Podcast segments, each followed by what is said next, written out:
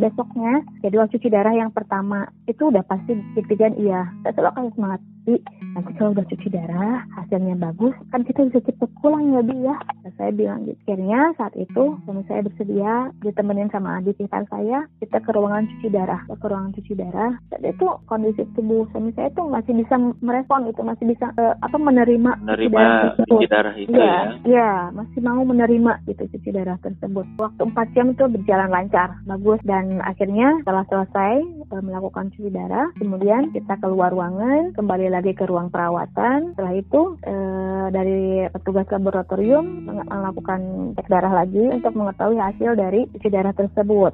Kemudian keluar hasilnya, besoknya dokter melakukan pemeriksaan, melihat hasil dari tes tersebut, ternyata hasilnya cukup bagus. Gitu.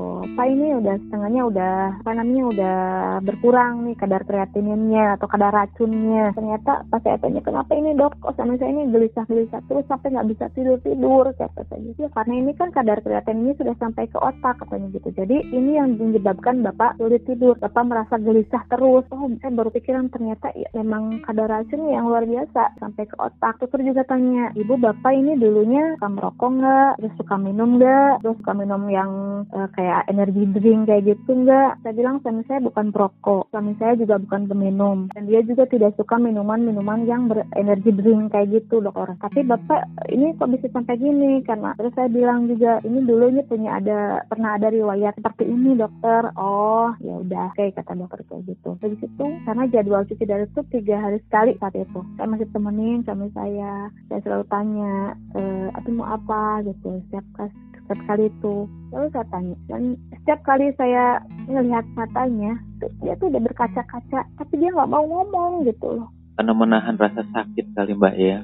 Sebenarnya sih rasa sakit tuh kayak nggak tahu mungkin saya nggak ngerasain kali ya. Nggak tahu mungkin dia pikiran kalau kata saya gitu. Dia kayak dia mau mengungkapkan sesuatu cuman dia nggak nggak bisa ungkapin gitu. Dia tuh ngeliatin ngeliatin saya tapi matanya berkaca-kaca. Pas saya balik liatin dia kayak noleh ke arah yang lain gitu. Tapi saya tahu matanya tuh berkaca-kaca kayak dia tuh menyimpan satu kesedihan kepiluan kayak gitu, gitu. jadi saya selalu kasih Abi ya, saya selalu manggil gitu Abi senyum dong kata saya gitu lihat deh baby. Jadi hari ini udah gini gini gini. Selalu ceritain. Ayo cepat sembuh ya. Nanti kita pulang kita sama-sama lagi. Kata saya gitu. Nah, kemudian eh, besoknya mau cuci darah sekitar malam-malam itu eh, jam 10 karena saat itu suami saya kondisinya udah agak eh, gimana ya disebut memburuk tidak. Tapi lagi tidak kondusif mungkin ya saat itu ada gejala-gejala kayak ada mencret mencret saat itu eh, nggak uh, tahu efek dari obat nggak tahu efek dari apa saya juga kurang tahu waktu itu. Saat itu saya apa keluar malam dulu keluar malam saya cari uh, diaper saat itu saya cari diaper karena kan kebetulan dari infusen itu nggak boleh banyak gerak nggak bisa bolak-balik ke kamar mandi saat itu saya cari diaper terus kemudian saya balik lagi. Pas saat itu suami saya apa namanya BAB saya ganti diapersnya kayak gitu. Nah setelah selesai ganti diapers saya ajak dia uh, istirahat. Ayo bi kita tidur. Besok kita cuci darah lagi kata saya gitu. Kita, dia harus istirahat kata saya gitu. Kita coba tidur. Waktu itu saya uh, juga ikut tidur istirahat. Tapi tiba-tiba saya bisa bangun ini mau BAB oh iya sok kata saya gitu. Udah gitu saya ganti lagi diapersnya. Yang ketika kasih ganti diapers entah apa saat itu yang ini yang melintas apa. Kemudian tuh misalnya kayak lagi banyak pikiran mungkin ya. Mungkin dari pikiran terlalu kalau orang sudah bilang tuh kalau leban gitu ya. Eh, terlalu banyak pikiran. Saat itu misalnya kayak teriak-teriak manggil-manggil nama anak saya manggil-manggil nama anak saya. Oh, oh saya udah udah bingung banget. Saat itu saya jaga sendiri. Saya panggil petugas medis saya panggil uh, telepon keluarga. Saya minta tolong temenin ini suami saya kenapa? Terus saya bilang gitu. Dia terus teriak-teriak dia manggil-manggil terus anak saya. Yang dia pikirin itu tuh pasti anaknya gitu. Ini gimana? Mungkin masa depannya kalau nggak ada saya gimana? Mungkin karena yang ada di pikiran dia saat itu ini sakit udah parah. Kalau udah cuci darah kan udah pasti parah udah dalam parah. kondisi kritis seperti ini masih memikirkan keluarga ya? Iya gitu. Ini gimana nih anak saya? Gimana nih istri saya? Mungkin yang ada di pikirannya kayak gitu. Ayo mi pulang nih ayo mi pulang. Gitu sambil dia ayo mi kita pulang. Dia pengen pulang dia nggak mau lanjutin.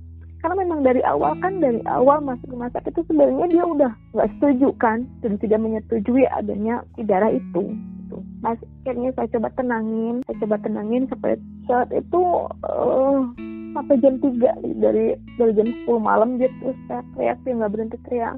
Sampai seluruh isi ruangan perawatan saat itu udah udah banyak yang uh, protes mungkin ya saat itu. Ini berisik katanya gitu. Ya udah saya nggak apa-apa. Itu saya tenangin suami saya Adi saya gitu Abi Abi tuh orangnya nggak pernah teriak-teriak.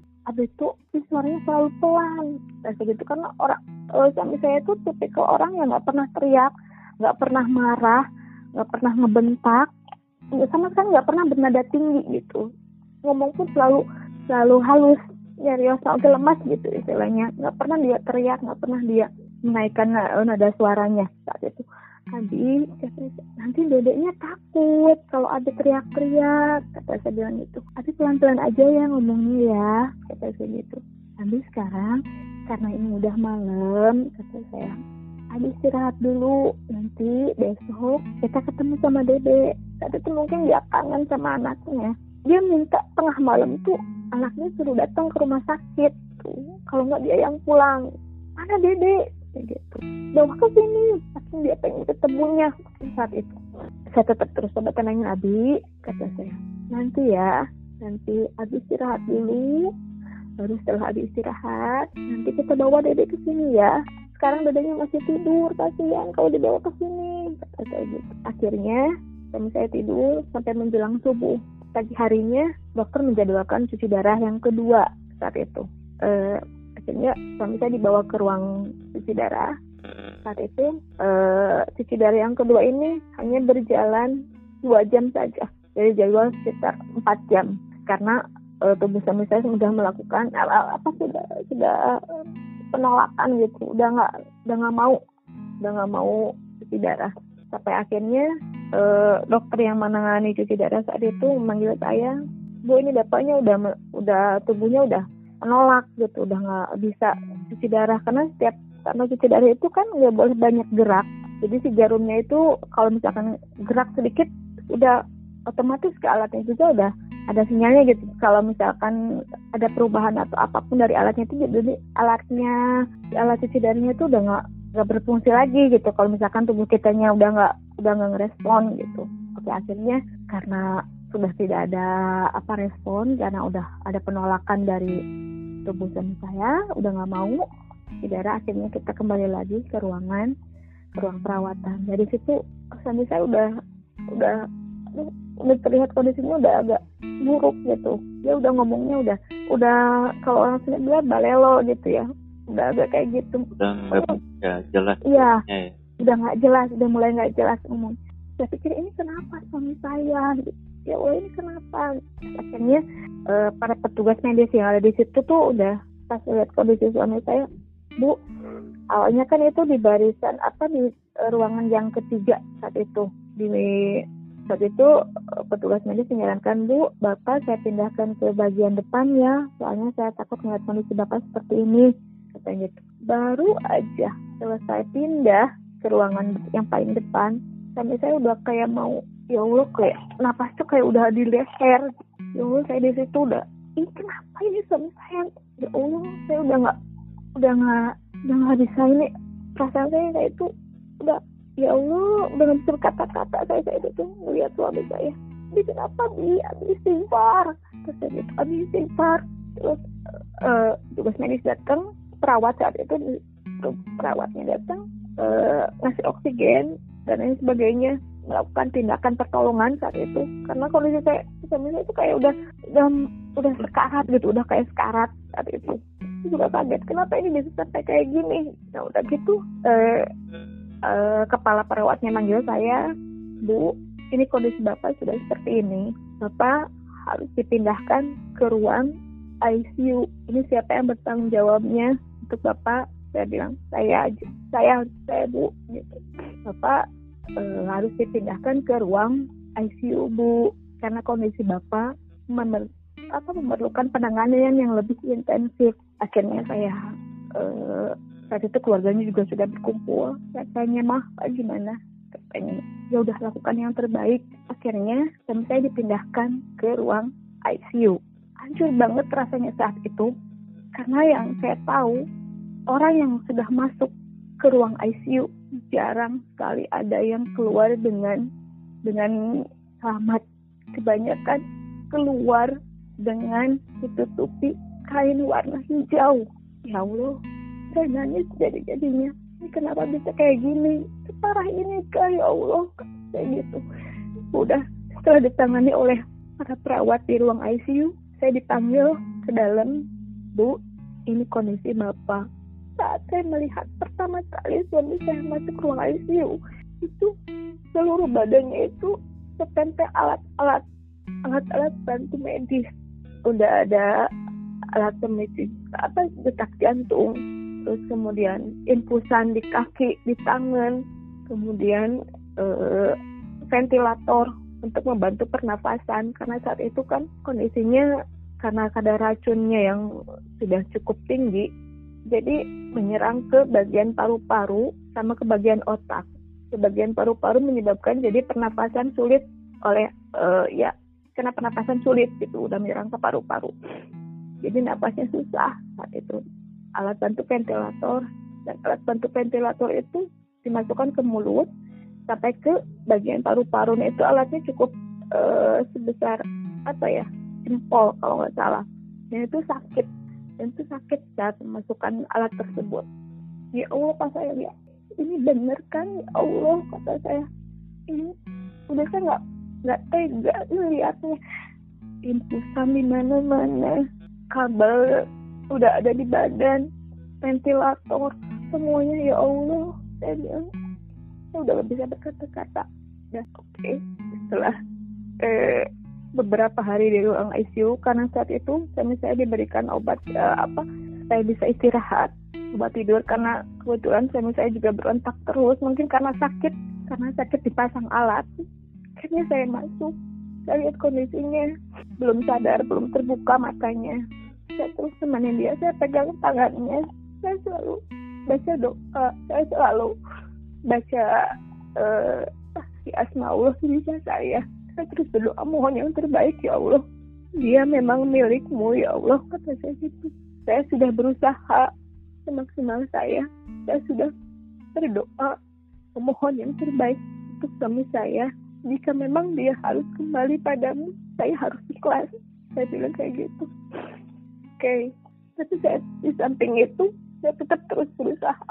Kasih yang terbaik gitu semampu saya pas ngeliat uh, uh, ruangan kata perawatnya udah nggak apa-apa bu sok baca aja uh, baca doa aja katanya gitu.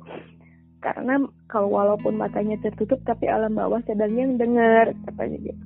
Ya udah saya terus temenin dia saya terus temenin dia sampai uh, akhirnya setelah uh, dua hari mungkin entah satu hari saya lupa lagi saya ngeliat katanya udah terbuka gitu. Saya kasih senyuman lebih rasa gitu tapi mungkin karena uh, alat ventilator yang dimasukkan ke dalam mulutnya itu dia jadi nggak bisa nggak bisa ngomong dengan jelas gitu. Dia nggak bisa ngomong dengan jelas. Tapi saya tetap terus temenin dia tetap berontak. Sebenarnya dia tuh nggak mau dipasang alat-alat kayak gitu. Tuh dia maunya ngelepas aja alat-alatnya. Karena memang yang dikatakan sama uh, itu sakit sekali. Sakit sekali dipasang alat. Kebayangkan di kaki ada infusan di tangan ada infusan di mulut juga udah susah banget ngomongnya.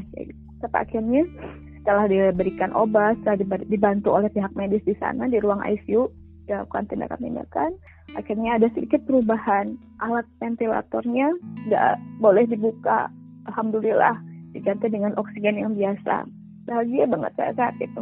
Ya Allah, eh, sudah ada perubahan alhamdulillah saya bilang kayak gitu saya seneng banget alhamdulillah di kayak gitu tapi udah ada perubahan. Bentar lagi kita pulang ya bi ya penuh harap itu saya nggak sebenarnya saya nggak mau nangis gitu di depan dia saya mau nangis. Saya terus aja kasih semangat. Saya selalu di sampingnya. Saya selalu temenin dia. Saya pegang tangannya. Saya cium tangannya. Kuat ya dia kata saya gitu. Dia cuma bisa mandangin aja. Pandangin saya aja terus. Sampai suatu uh, malam gantian jaga yang jaga adiknya. Saat itu saya karena saya udah lama kangen udah kangen banget sama anak saya. Hampir seminggu saya nggak ketemu saya pulang dulu. Uh, adik saya yang jaga adik uh, adiknya yang jaga saat itu. Adik saya bilang uh, eh ya ama nggak mau ditemenin sama saya gitu. Dia nyariin teteh terus. Pagi-paginya pagi banget saya udah dijemput. Karena suami saya minta saya datang. Yakin dia nggak mau ditinggalinnya. Dia tanya ini ke mana wae? Dia gitu. Mana aja? Dia bilang saya bilang nemenin dulu dede dede mana? Waktu itu uh, pas dia sebelum masuk ke ruang ICU setelah cuci darah yang kedua dia sempat minta dede uh, anak saya datang. Saat itu uh, cuman sebentar banget pertemuan dia sama pertemuan terakhir dia dengan anaknya gitu. Sampai dia kembali ke Allah tuh dia nggak ketemu lagi sama anak saya. Saya bilang kayak gitu. Nggak apa-apa bi. Uh, di rumah baik-baik aja. Ini Umi udah datang lagi. Gitu nemenin lagi Abi ya kayak gitu. Nah kemudian pada itu besoknya ada jadwal cuci darah lagi. Cuci darah. Nah karena kan dengan peralatan yang cukup ribet ya di ruang ICU itu uh, suami saya juga mengalami hal yang sama karena pernapasannya kurang mungkin ya saat itu. Alat bantu pernapasannya. Kayak yang udah mau nggak ada lagi. Saya cuma bengong aja ngeliatin ya. Tapi pihak medis siap di siap petugas medis yang di sana udah kaget banget. Ini bapak ngapain? Udah dibantu oksigen tapi masih aja dia susah banget buat nafasnya gitu. Saya cuma bisa bengong aja melihat itu. Ya Allah Abi. Abi kenapa lagi? Cuman saya nggak nangis aja. Cuma saya bengong terpaku terdiam aja. Sambil berdiri ngeliatin keadaan suami saya udah kayak gitu. Itu mau cuci darah yang ketiga. Saat itu sampai akhirnya kalau masih ngasih kesempatan dia masih bisa. Bagus lagi nih kondisi oksigennya dia kondisi pernapasannya udah bagus lagi. Sampai akhirnya petugas medis juga membawanya ke ruang cuci darah.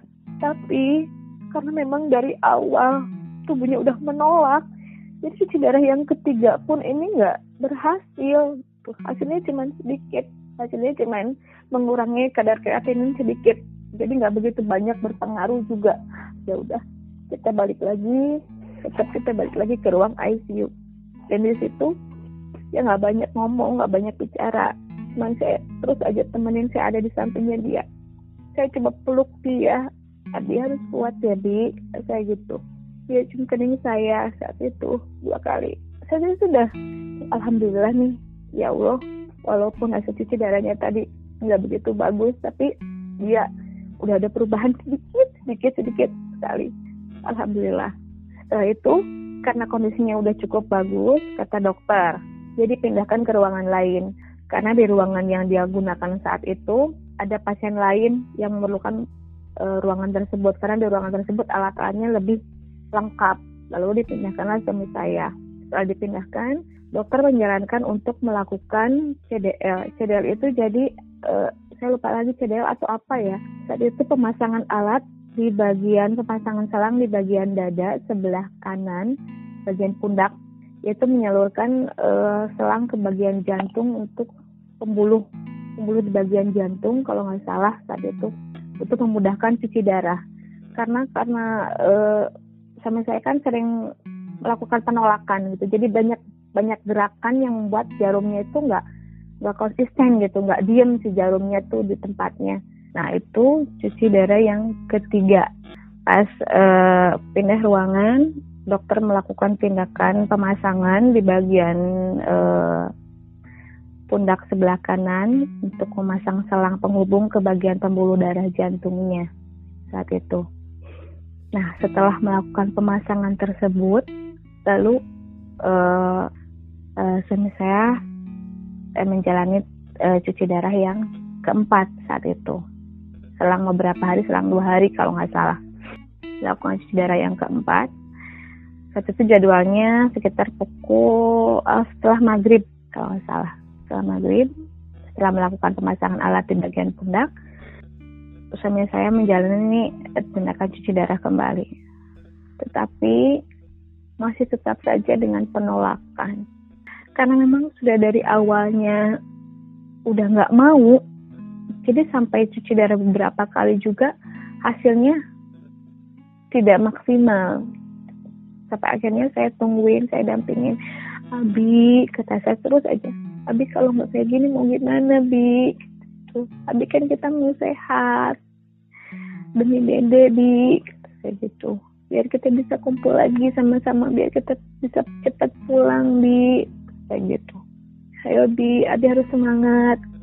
Terus aja saya kasih semangat saya temenin saya pegang. Saya pegang tangannya. Saya itu juga saya ditemenin sama uh, ayahnya suami saya. Saat itu saya ditemenin. Tapi karena memang tubuhnya udah menolak jadi ke alatnya pun juga nggak bisa gitu. Alatnya juga nggak merespon alatnya juga. Jadi pas dipasang ke suami saya suami saya gerak kayak gitu. Karena kalau banyak gerak otomatis alatnya juga eh, nggak e, nyambung gitu. Maksudnya berhenti gitu. Udah gitu akhirnya ini nggak akan benar. Jadi ya udah saat itu pihak uh, medis juga mengatakan bu ini udah nggak bisa dilanjutin karena bapaknya menolak terus katanya gitu. Sampai akhirnya ya udah. Uh, saat itu saya dan bapak kembali lagi ke ruangan ICU dengan suami saya. Pas kita masuk ke ruang ICU di situ juga ada kakak ipar saya. Saya ditemani oleh mereka. Pas saya masuk ke ruang ICU uh, saya udah nggak nggak ini sakit nih sakit sakit nggak kuat abi nih nggak kuat. Dia bilang kayak gitu nggak kuat abi. Bilang kayak gitu. Terus tiba-tiba ada petugas laboratorium mau mengambil darah. Pas ngambil darah di bagian kaki itu udah nggak bisa. Udah nggak ada darah yang keluar. Beberapa kali uh, perawatnya ngambil darah tuh nggak sama sekali nggak keluar dari situ udah kenapa? kata saya gitu. Kenapa kok keluar keluar sampai akhirnya di bagian uh, paha bawah itu bisa gitu. Dan tugas medis minta saya untuk mengantarkannya ke laboratorium. Saya kemudian ke, lab, ke laboratorium. Dari udah laboratorium saya bergegas kembali lagi. Karena saya udah nggak udah feeling ini saya udah udah nggak ini udah nggak saya khawatir banget gitu ngelihat kondisinya saat itu. Lihat kondisinya udah nggak kondusif. Saya udah ngelihatnya juga udah ya ya Allah nggak tega banget. Ya udah merasakan kesakitan sakit kayaknya luar biasa. Ya udah gelisah udah. Ngelihatnya tuh udah. Aneh saja kalau misalkan ada orang yang ngeliat udah sama-sama kayak saya nggak bisa berkata-kata. Saat itu udah saya kembali lagi saya pegang tangannya. Saya pegang tangannya. Saya kasih semangat lagi. Abi Abi harus kuat. Yakin? Abi kuat.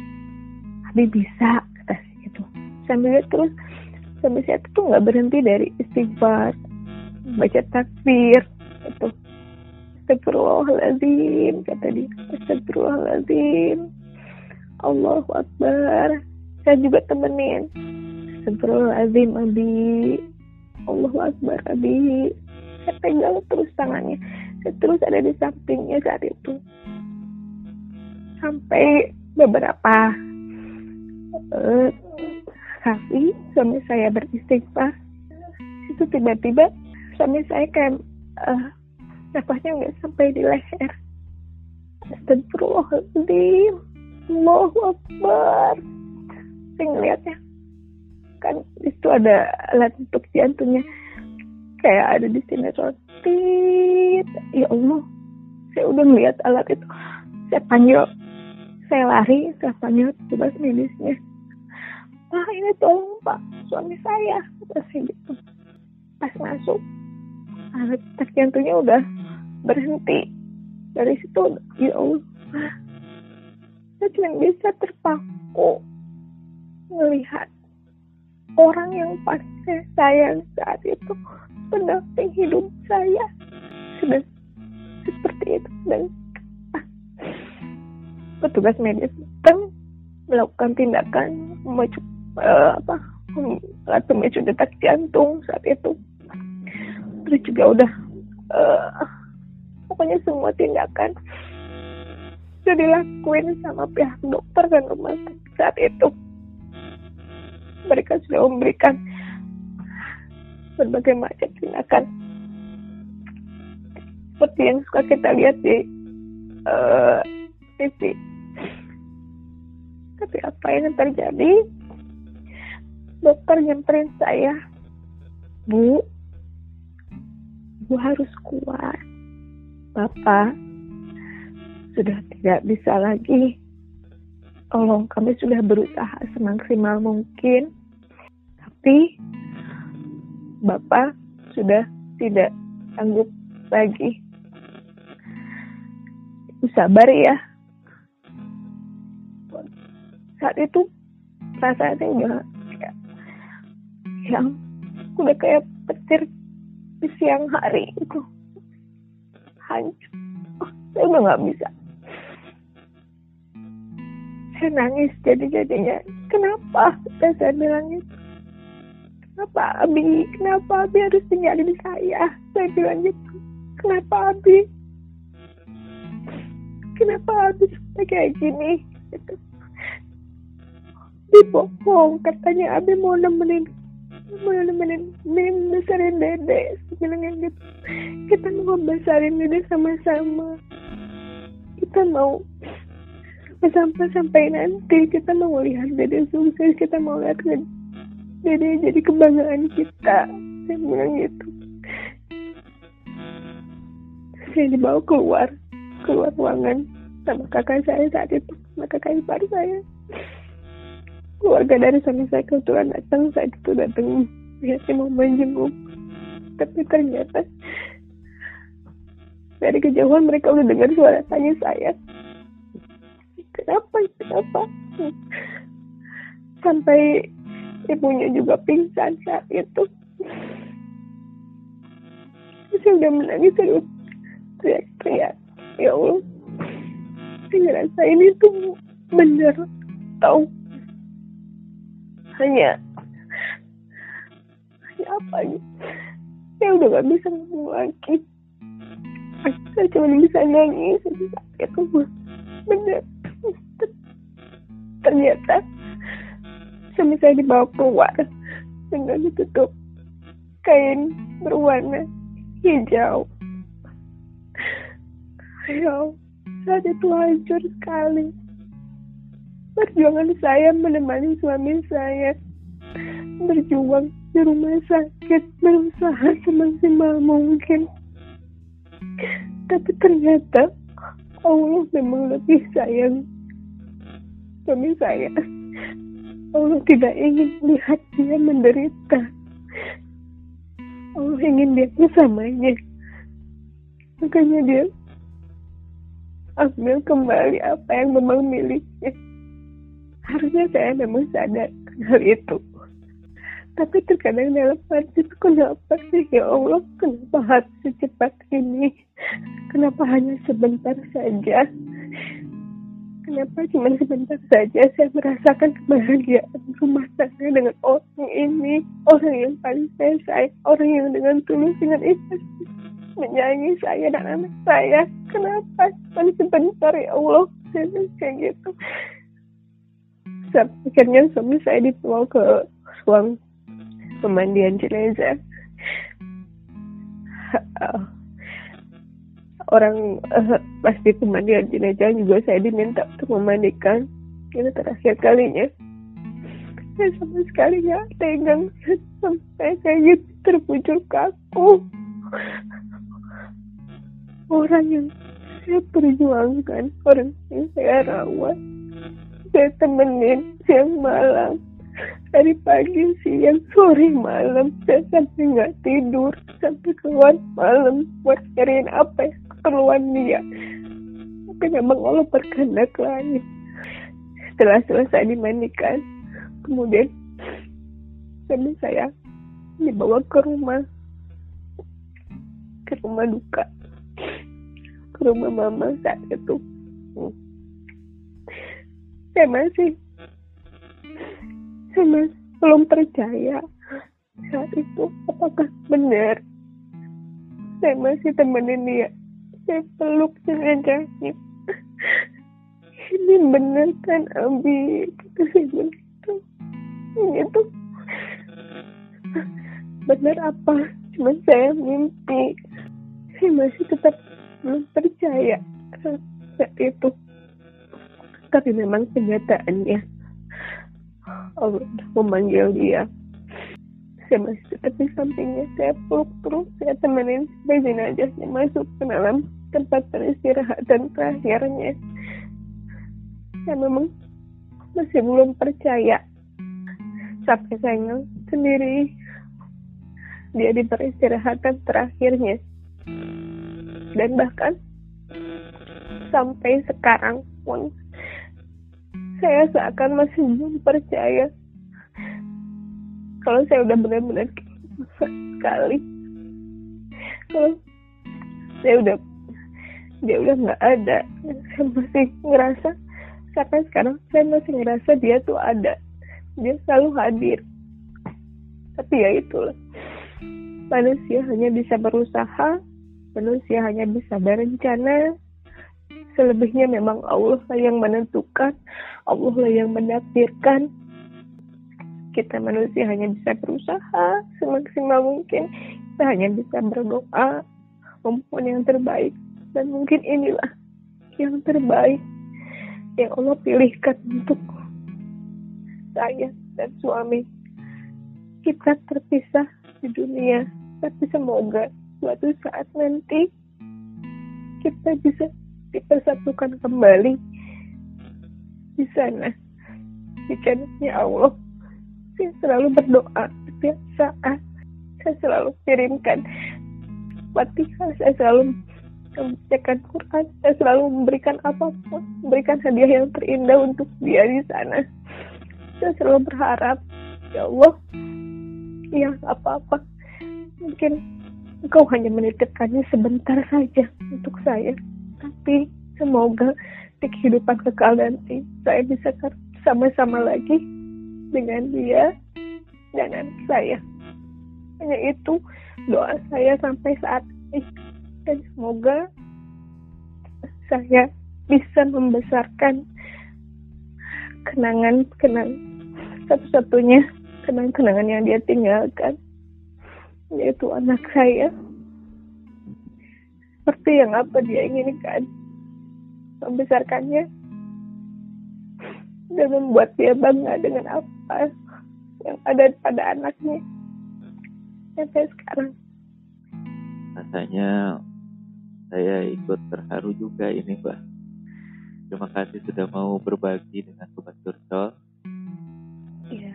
Intinya adalah lagi kita memiliki pasangan cobalah untuk mengerti cobalah untuk menyayanginya. Iya. Karena kalau sudah nggak ada kita benar baru bisa benar-benar merasakan betapa arti kehilangan. Jadi selagi Allah menitipkan pasangan pada kalian baik itu suami ataupun istri. Cobalah untuk saling menjaga satu sama lain. Karena jika Allah sudah mengambilnya, kita nggak bisa melakukan apa-apa, cuman kehilangan aja. Itu semoga dari kisah ini kita bisa mengambil uh, mengambil uh, atau mengambil pelajaran hidup uh, untuk kita bisa lebih baik lagi entah itu dalam kehidupan ini atau kehidupan pribadi ataupun dalam kehidupan dengan pasangan dan jika ada kata-kata yang kurang berkenan, saya mohon maaf. Baik, terima kasih Mbak atas kisahnya pada episode hari ini. Saya tutup. Ketemu lagi di episode berikutnya. Dua hari salam good.